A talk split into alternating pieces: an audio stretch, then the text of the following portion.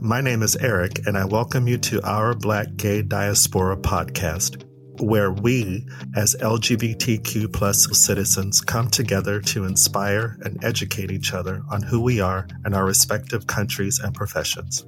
Through topics and guest interviews, our Black Gay Diaspora podcast celebrates individuals making a difference.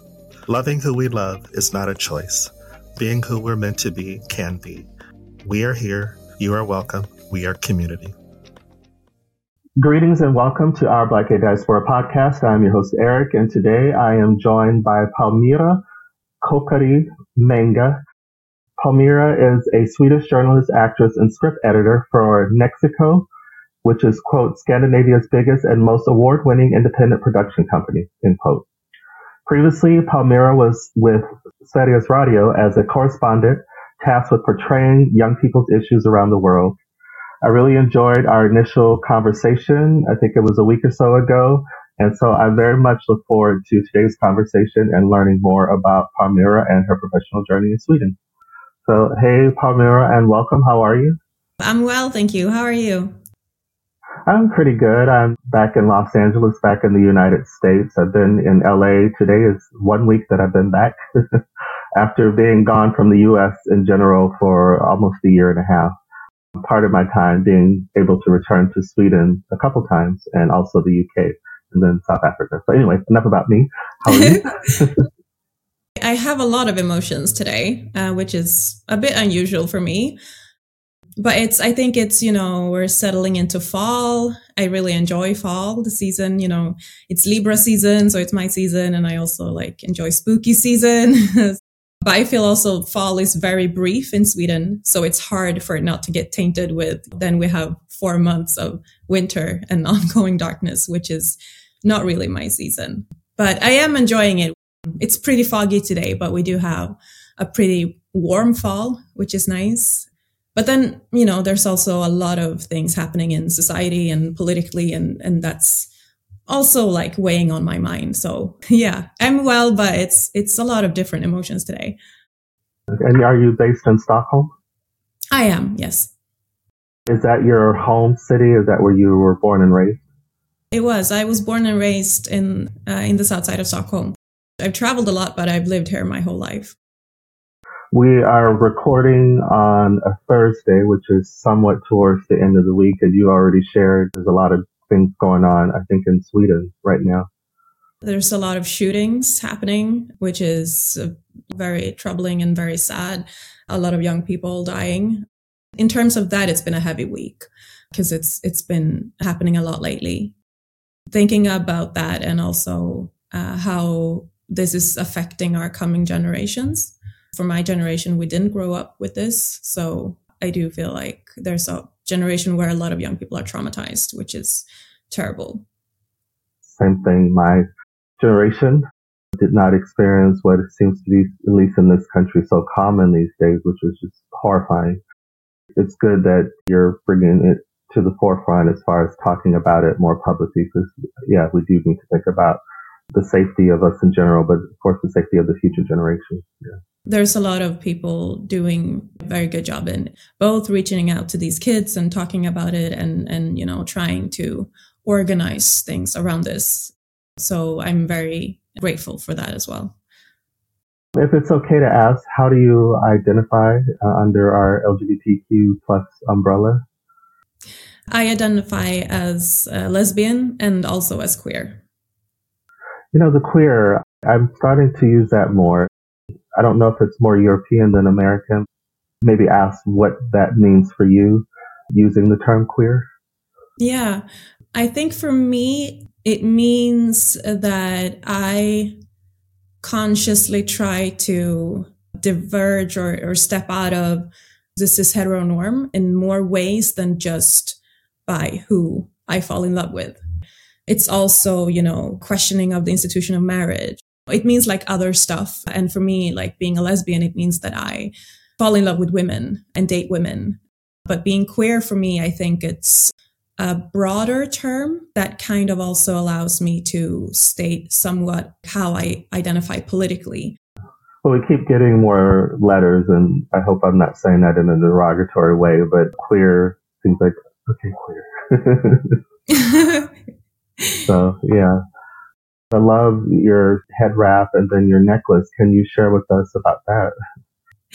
Oh yeah, thank you. I do have a necklace that is the continent of Africa. I really like it and I like wearing it. And I do sometimes wear it consciously if I'm, for example, doing some type of public talk or, you know, a meeting at work or, or something to remind people of like, that's my origin. I'm also visibly black, even though I'm, I'm a light skinned black person. I'm biracial, I'm mixed with white. But uh, I mean, sometimes I do think people tend to forget that anyway, maybe at work. And then after a while, they kind of get used to you. And it kind of feels like, yeah, but you know, I'm not like you. Don't forget, you know? so I mentioned in the intro that you're a script editor for Nexiko. Can you share with us that position, your role? Yeah. So if you're a script editor and you're in a project, which I have been for the past few months, I've been a script editor on the third season of a TV show called Young Royals. And so then my role has been to kind of have an overview of the script sometimes. Maybe the head writer, uh, her name is Lisa Ambjörn. Maybe she was like, "Oh, so can you keep track of like this character's arch? Is it consistent?" Or you know, maybe sometimes it's the little things of, "Okay, so uh, in that episode we said that this is happening on a Thursday, and then no, now we're saying it's a Wednesday. So like, which is it? Or you you know, fact check stuff like that." and Also, like I've been part of the writer's room, kind of brainstorming ideas for the season. And then I've also done a lot of research with my journalist background that comes in handy. So it could be like maybe just researching. So they're in school. What kind of lessons would they have? What books would they be reading? Or I researched like a lot of things about the Swedish monarchy and like how things work there. So yeah, it's been great fun. Sounds like a great position, and I'm going to fan out a little. I've seen both seasons, but literally coming back from South Africa to the US, I started to rewatch it again because it helps me with my Swedish. And really, to hear that you're on that show, I was just like, what? yeah, well, I was a fan as well. I was not involved in the first and the second season. So for me, it was mm. just a great like joy and privilege to be able to join for the third season because I did initially just enjoy watching the show and I really liked it for many reasons. So it's been really great. yeah, a lot of people have been telling me like, "Oh my god, I'm going to be so much popular with my kids now that I can say that like my friend or my colleague or you know are like working with young royals." Like I was like, "Okay, yeah, sure." it's a great show and being a script editor, I feel it's my first job in scripted television and everyone has been really nice and it's also you're doing a lot of like making sure everybody get the right script on the right time so maybe you talk to the art department and they would be like okay so for this episode we need to know this and this and this and this and then maybe like the costume department will be like okay so we need to know what are they going to be wearing for that episode? Do you know that? And then you know i go back and forth. So it's been great fun to also kind of just see how that works, how shooting a TV show work and how like the process of writing all the scripts work because they have like several writers for different episodes. So just seeing like that whole process has been great. I've heard that title and had a vague idea, but it is so much more involved than I realized. Yeah, I mean, I've only done this once, so maybe like if you're in a different project, it will look different. I have no idea. It's been a great learning experience. To kind of backtrack, mentioning your, your necklace and the continent, but how are you connected culturally to Africa? What country? My dad is Gambian. Have you had opportunities to visit the country? Yeah, I have, both privately and while working. I was there as a journalist as well.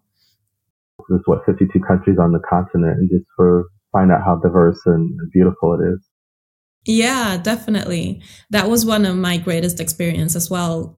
When I was traveling as a journalist, I went to a few African countries and then I was also the Africa correspondent for the Swedish radio for a summer when the original correspondent was on vacation. And I think it really is so great to be able to travel to different countries and discover different cultures.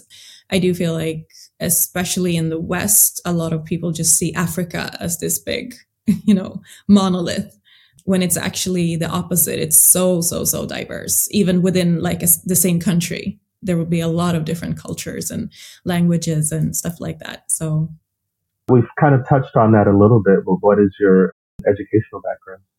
I have a bachelor's degree in media and communications. That was me studying to become a journalist. And I kind of went into the journalism field after that. Started with an internship at the Swedish radio, and then I just stayed there for eight years.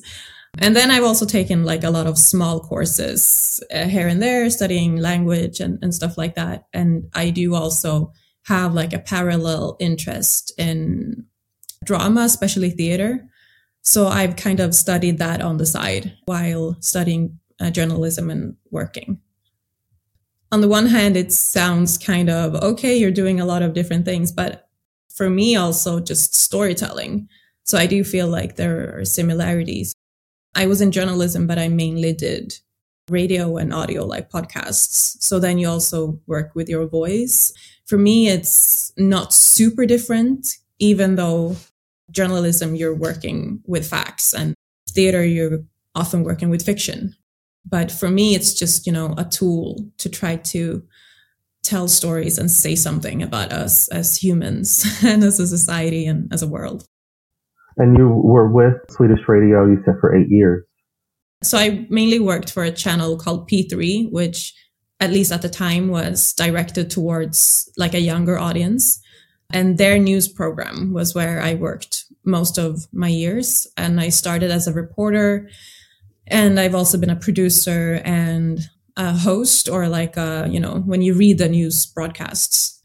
And so I did that for a couple of years. And then I was a correspondent for three years. Uh, and I was covering global youth. So I was working towards the same channel still a lot. I came back and I stayed at the same news program, but as a producer mainly, and did like a few documentaries as well. And then I was a social media reporter for a short while before I switched to a different job in a different company. For my reference point, that sounds like a lot, but it's amazing. Yeah. yeah, it is a very big company. I mean, it is the equivalent of like the BBC or the NPR. So the reason I was there for a long time was there was a lot of different things that you could do within the same company. I did also mainly work with news the whole time. Prior to you joining the organization, were there people of color either behind the scenes or on camera in Sweden? Oh, yes. I mean, the media industry is very white, but there's definitely been other people of color. Some of them are like the generation of journalists before my own so, like where I worked, talk about diversity and, and how to increase diversity or whatever diversity even means, you know, trying to have those conversations on how to diversify both the staff, but also the reporting and how we report on certain issues and who we choose to speak to, what angles we choose and what stories we're telling and what stories we're missing and, and you know, things like that.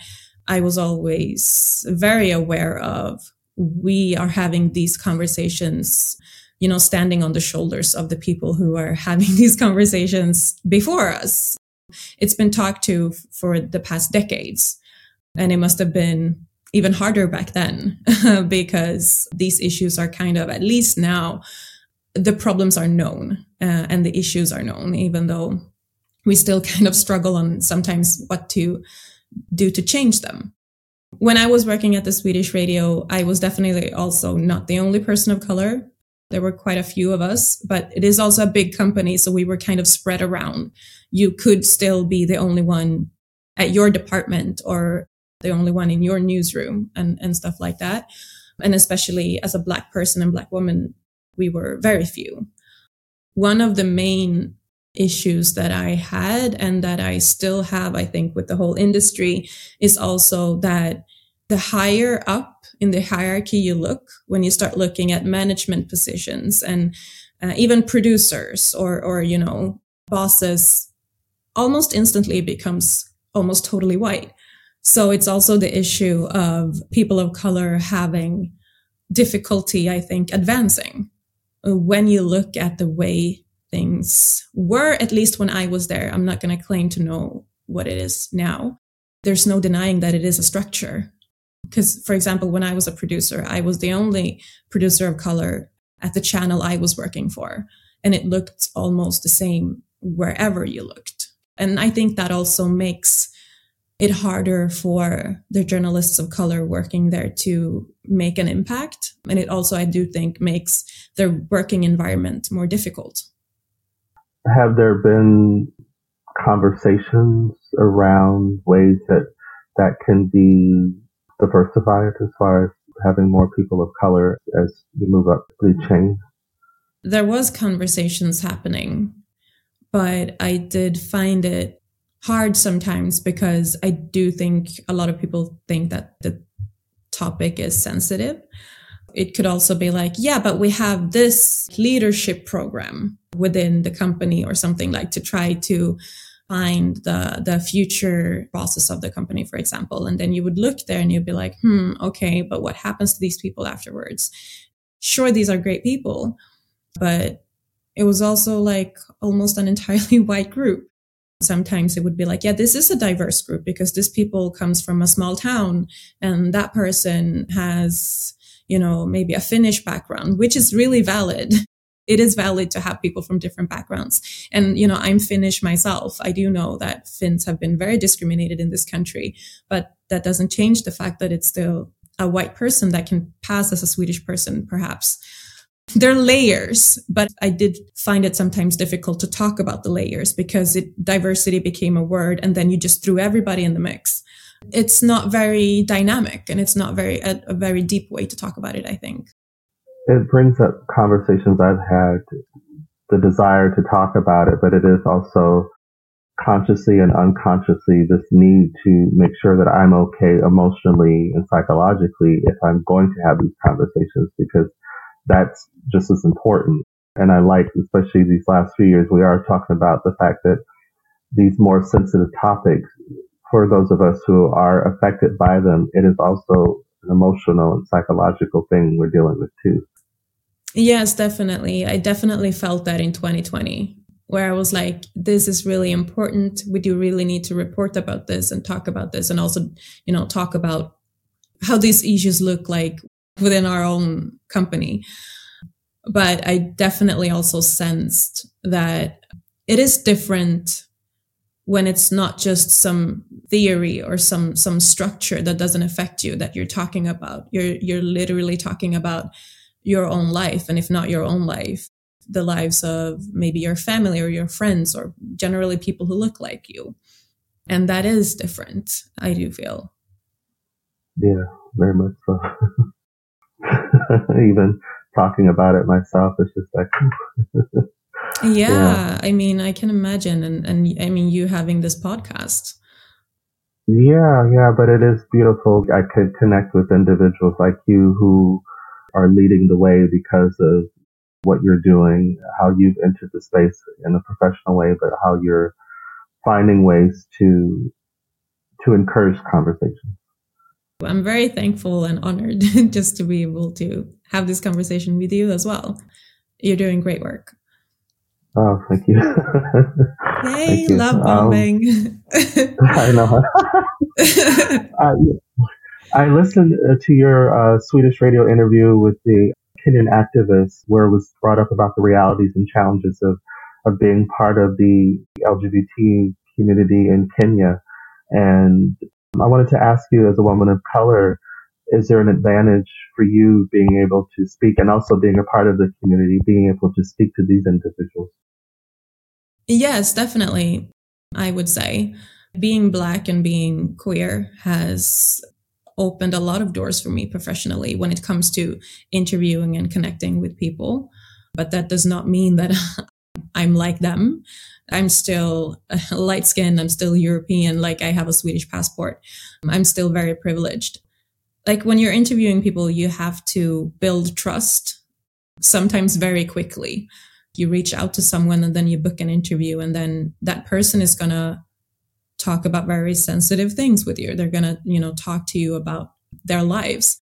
And I do feel like that bridge is sometimes shorter to cross when you can sort of connect on the fact that I do understand your situation, at least on another level, because I'm also queer and I grew up in Sweden, but I do have a background in another African country where being queer is also a struggle and, you know, stuff like that. I mean, for me as a journalist, who you are always affects your work. When you step into a room and you're going to talk to someone, you're, you're not translucent. like you're not a blank canvas or, you know, you're not a ghost. You're not neutral. Your reporting is supposed to be neutral, but no matter how you look at it, you bring something. And for me, I'm trying to use what I bring uh, as an advantage, but I do feel like sometimes white journalists may not be as aware of it. Many of them are, but many of them are also like, no, I'm this neutral person.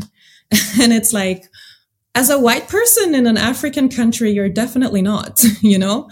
In Kenya, they would ask me like, okay, so where you're from? Okay, Gambia. Yes. And these activists like knew about the situation over there and especially Gambia and Kenya, both being former British colonies because the law in Kenya that forbids homosexuality and makes it illegal is an old colonial law. And even just, you know, being part of the LGBTQ community as well. It's kind of like no matter where you go, there's this sense of your family. So that definitely helped. Okay, we're, we're kind of at least on the same grounds here, you know. I like the way you put it, building the bridge. Yeah. And the importance of that when you're speaking with someone. Yeah. I mean, sometimes when I've spoken of these issues, the pushback is, but a good journalist is supposed to be able to report on anything. You don't have to be queer to report on queer issues, and you don't have to be. Of course, that's true. But building that trust, I think, is sometimes easier if you have an understanding if that that person is like okay but this person genuinely understands me because they are in a similar situation or they you know are aware of these things that I'm going through, you usually say the same thing when it comes to maybe issues like domestic violence and rape. And, you know, maybe you're like, yeah, a female reporter might be able to connect. And usually there's no questioning that when you talk about that in a, in a journalistic setting. It's like, yeah, it'll probably be more comfortable for everyone. And the same goes for, for other issues as well, I, I think one of the first pieces that I, I, discovered of yours is where you opened up about your experiences as being lesbian, navigating your authenticity in a professional capacity and sharing about an experience with a colleague. How was it for you sharing about that on a public platform? I think I was a little bit overwhelmed by, I mean, just the love I received sharing that and also by how many people said that they, yeah, they had gone through something similar. Because the story was about a colleague I was working with. It was a short period of time, and it was like I haven't named that person or anything. They were trying to hit on me, and I was trying to like politely um, be like, no, this is not what we're doing. I'm not interested. And then, you know, the person was persistent. So in the end, I was like, no, I like women. And I really tried not to bring that up because that could be a safety issue, you know? The point I was trying to make as well was that as a radio journalist, you often travel alone because you don't need like camera or anything. It's just you. And so I often got asked, like, but how does that work? Do you ever feel unsafe? Da, da, da. And I very rarely do. But the most unsafe or uncomfortable I felt usually is in the company of men that I've worked with or men that I've had some other type of professional relationship, maybe a teacher, because that's kind of the relationship that has been more awkward than just a random person in the street somewhere in a, in a different city. Because then usually people are very helpful, you know, they're kind of like, oh, are you alone? Can I help you? So for me, I think it was that that was something that I needed to say.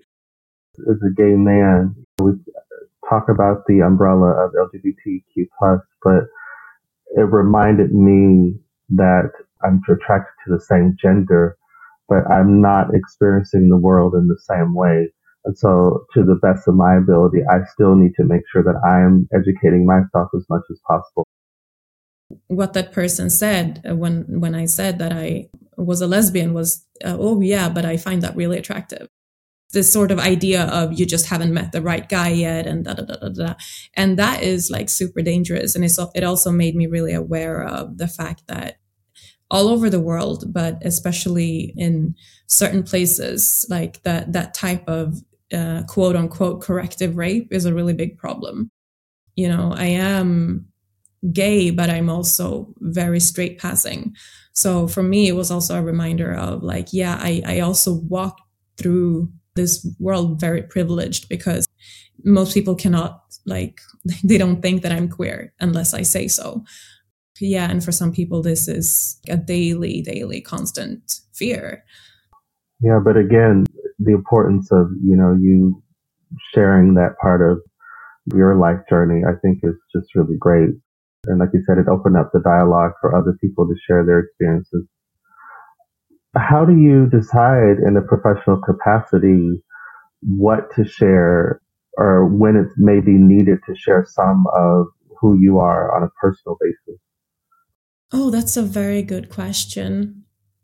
I don't really know. I haven't thought about what that process looks like because I am a very private person. You might not think that for me sitting here right now, but I am. So I really choose when to share. Like in interview situations where I'm talking to someone or interviewing someone about like maybe intimate parts of their life and, and stuff like that, then I usually share if I think it'll make them feel more comfortable. Like without making it about me, I can just, you know, say something or ask a question in a way that make them realize that I could maybe I'm like, in my experience, da, da, da, how is it for you? So they kind of understand.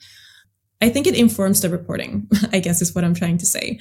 For example, a lot of people maybe knew that I was queer before I shared that story that we just talked about. I'd hosted talk shows during Stockholm Pride and stuff like that. But I don't think I had ever said publicly in that way. Maybe I had, but you know, I think for some people it was still pretty obscure, maybe. So I do think I share things when I do feel like it'll make a difference. But I do still make a point of trying to keep my private life private. That's just my personality. I don't think it's anything wrong with being very open. I do admire people who are very open about themselves. It's just um, not how I usually am. For example, I shared that experience because I thought like, okay, but now I do have the chance to say something important, I think, and I cannot do it without putting myself in the story. But as a journalist, my instinct is to keep myself out of the story and let other people speak. So, yeah. You've shared about that you've traveled for work. Do you prefer, at least as far as being a journalist, do you prefer when it, it includes travel or you prefer to be in the studio? It's so hard to say. I do think I enjoy mixing them both up I definitely like being out in the field, you know, talking to people, being in the middle of the thing that's happening, whether it's an event like an election or something, or whether it's just, uh, you know, in, in everyday life, either here in Stockholm or a different city. I definitely do enjoy that a lot. I mean, yeah, being in the studio, like a hosting, I do enjoy. But what I do think I enjoy even a little bit more is probably producing. You know, you have more control over the whole the content at least as a news producer for news broadcasts you do have a say in what we broadcast and who we talk to and what angles we kind you kind of lead the work and delegate the work so you kind of get to be like you decide what to do and who to talk to and then you get to just I guess, have a little bit more influence. And I do also enjoy um, being kind of like a team leader. But every time I've been a producer, after a while, I kind of get that itch to get out in the field again. I do also know that it is important that, like, people who maybe have a different view on things and different knowledge and a network outside of uh, the majority society or the mainstream society. It is also important that these people do get to be editors and producers. If we're going to see a change in like the media industry, then these people have to also start getting into like team leading and management positions. A producer and an editor within journalism is not the same as uh, within TV. So being a script editor at least for me, I have kind of been like the right hand to like the head writer. So that means that like I kind of did what that person needed me to do and kind of kept an overview and, and it was a great thing because she was really open to my ideas. But in journalism, being a producer or editor means that you actually do have power to make decisions. Uh, okay when I talk about journalism and me liking being a producer there, or in radio, it's producer. If you work as at, at, a newspaper, it's called editor. It's essentially the same thing, which is that you have the final say on what gets broadcast or what gets printed. So for me, having people of color and or queer people or whatever it is, people from minority backgrounds in those positions is important because you have more influence. Like if you're a reporter, you can pitch an idea, but the producer can always say no. Or you can have a story and they could be like, hmm, but that doesn't make sense. Why don't you take that out? Or why don't you talk to this person instead? Uh, as a reporter, you can find yourself constantly having to explain yourself. That's why I do also both enjoy it and, and, and think it's important. Thank you for that. Thank you for clarifying. it's very confusing, like these titles just going around meaning different things. I hear and I feel your passion for writing, for journalism, for telling stories, but when did you discover your gift for writing? Yeah, it's interesting getting that question because I don't think I've ever looked at it as a gift. I've looked at it as something I enjoy doing and something that I kind of knew that I was good at. I think it was always in the back of my mind that I was maybe going to be a journalist from um, maybe sometime sometime in my teens. And that was not only because of writing, it was also because I always liked to like follow along in society and, and what was going on and, and follow along in the news and things like that. I do really enjoy storytelling, I guess, and also trying to understand things and how things work and why. And I just never thought about it until you asked me. But I did write stories when I was a kid. And for a while, I wanted to become a writer, you know, to write novels. I was kind of like, but how do you do that? you know, I think I also turned to journalism because I could see like, okay, so you go to university for it and then you apply for a job Whereas writing novels, I was kind of like, but how, you know? I do think playwriting is a bit more my thing, comes easier to me. That's a good segue because in this past June of 2023, I saw that you you took part in the premiere of the Cherry Tortured by the American playwright Aaron Posner, which is his adaptation of Chekhov's The Cherry Orchard. It was like a stage reading, if I understood correctly. Yes, it was. What was that experience like for you? It was great. I really enjoyed it. I mean, I do really enjoy acting. So whenever I get a chance to do it, it just gives me so much joy. I've tried to think like, what is it that just makes me really feel alive doing it and really love it? It is a chance for me to get out of my head. I spend a lot of time in my head, either at work, when you're doing journalism or you're writing, or you're kind of just in your head and trying to get what's in your head out. But when you're acting, all you got to do is be present. And you do really need to be present for it to work. If you're in your head, then it doesn't work. And you get to work with your body and your emotions and, you know, really feel things. And uh, I just think that's great.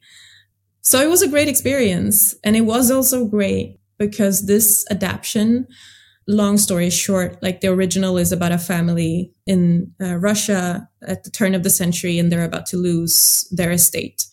The role I was playing is one of the sisters and she's adopted. And in this new adaptation, she's also black. The story was moved from the early 1900s to today or present day. So it was also kind of like, okay, so what does this mean like for this character and for this family? Hmm. Do you prefer stage or being on camera as far as acting? I do have a weakness for the stage. What I love about it is that it's so direct. It happens here and now. There are no retakes, there are no redos. And also, I do love that connection with the audience. You hear immediately if something works or not, if a joke lands. And sometimes when that thing happens where you can just feel that the focus in the room is really there. You can just feel that like we're really creating this together. There's something magical about it. But I mean, it is hard, of course, to compete with the reach of TV and, and movies. What you do on stage, it's, it lives there and then, and then it's gone. But it is also kind of like a bit of the charm that it is here and now and, and every performance is different. Yeah, when I was this past in New York, my cousin and I, we have a tradition of going to see theater and we saw a performance. Now with our smartphones and going to concerts, everyone pulls out their phone. But one of the things I like about live theater is you don't pull out your phone to record this and share with your whoever your friends are on social media. You just live there. Like I like the way you put that. Yeah, definitely. The audience get to be here and now just as much as the actors. Yeah, there's there's a different energy, and I do love it. Yeah. yeah, and I do think the pandemic really reminded a lot of people of the power of live art I mean, because the thing I do really like about even going to the movies as well, or going to the theater, or what it is, is that you can experience art with someone, even if you go there alone. Well, to wind down, I just have a couple more questions if it's okay. But do you have any current or upcoming projects as far as your performance career? One thing that is up and coming is I'm currently co writing a play for now called Voice. Perhaps it's going to be called that as well when it premieres. I'm writing it together with actress and artist and writer Aurelia Day. Her idea, her vision, she's like the head writer, the initiator, and we're writing together. And it's about basically the experience of being a Black woman in Sweden.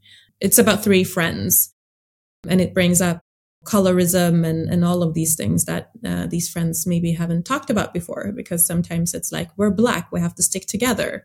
And then you have still differences within the group that maybe sometimes needs to be addressed.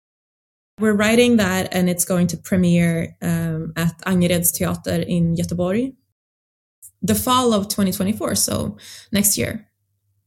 Hmm, hopefully i'll be back there to see it. Yay! Let's hope so. Yeah well, for me, it just always reminds me that anything that we see art is is coming from a personal place on some level, and just hearing you share this particular piece that that's in process, yeah, just reinforces that for me. And also, I, I feel like this is, especially at the end of our conversation, is is a generic question, but when did you become aware? Because I don't usually ask this as much these days of you know being lesbian. I do think when I actually fully realized it and and you know came out to myself and my friends and so on was probably in my early 20s i was maybe 21 22 i think. And then i had probably known it subconsciously for a while but kind of been like nah. Especially also like growing up i kind of I think subconsciously saw being queer as a white thing because there was like no representation back then. Of course, I knew you could be, but you can't be what you can't see. The process of, because I've had people, straight people ask me, like, when did you accept it? And it's like, I think it's a lifelong process. Yeah. Yeah. And I think for me, it wasn't really that dramatic, I think, because I was also kind of, I guess, what you call a late bloomer. Like I didn't date before I came out. So for me, it was kind of just like I was uninterested in guys. And then I was like, oh, this is why, you know? And I mean, I think it's also like there's a lot of other stuff probably that plays into why I didn't. I guess when I realized it, I kind of accepted it pretty quickly. I was like, okay, so this is the deal. Like I have another another box that I now check. I also thought it was kind of exciting in a way. And now I'm like, yes, I would not change who I am for the world. I'm so happy to be black and queer. Like, come on, it's amazing. It's a struggle, of course, but it's great. You know, we're awesome. It's like metaphorically, I don't know if that's the right way to say speaking, having a, a, an extra, extra color of the rainbow. yeah. Yeah, definitely. And I'm really, really grateful for the community that we have. I think it's one of the reasons also that I'm now feeling the way I do, that I'm now like, yeah, it's amazing. We're amazing. It's also because I found a community of other Black queer people and other queer people of color as well. So I'm really grateful also for like the last few years. Finding a community has become easier as well, you know, with internet and social media and all of that. You know, if I grew up today, maybe it wouldn't take me 22 years to realize. I was a late bloomer too, but I still need to see it. I still need to hear it. I still need to feel the energy from other people that share their stories. It's a lifelong process and it's an, I don't know, ongoing living. I always ask everyone at the end of this, this journey, this conversation, do you have any final thoughts or insights? No, just thank you for the opportunity to to talk about these things. I um, feel it's it's been a great conversation, and it's also you know great to kind of revisit these things. Yeah, I really enjoyed it. So thank you. Oh, you're welcome, and thank you. Yeah, I mentioned before the recording I was nervous seeing you on social media, and then just really discovering through us connecting your work as a journalist, as a writer, and the country that I've been able to visit and make connections with and have friends. So to find out that there's, you know, black queer people in Sweden who are making it happen and living their best lives is just really great to, to be able to chat with you today. No need to be nervous. This has been amazing. Oh, good, good. Where can we uh, engage with you online? Best way is probably Instagram You can find me at Palmira K Mbenga. That's, I think, where I'm most active. Please slide into my DMs if you want to connect. That'd be amazing. And you can also find me on Facebook if anyone is still on there, uh, Palmira Koukkari Mbenga. Thank you for spending time with us. If you enjoyed this episode, please rate, comment, and subscribe. Share with your friends too. You can also follow us on Instagram at Our Black Gay Diaspora and on Twitter at BLK Gay Diaspora. Until next time.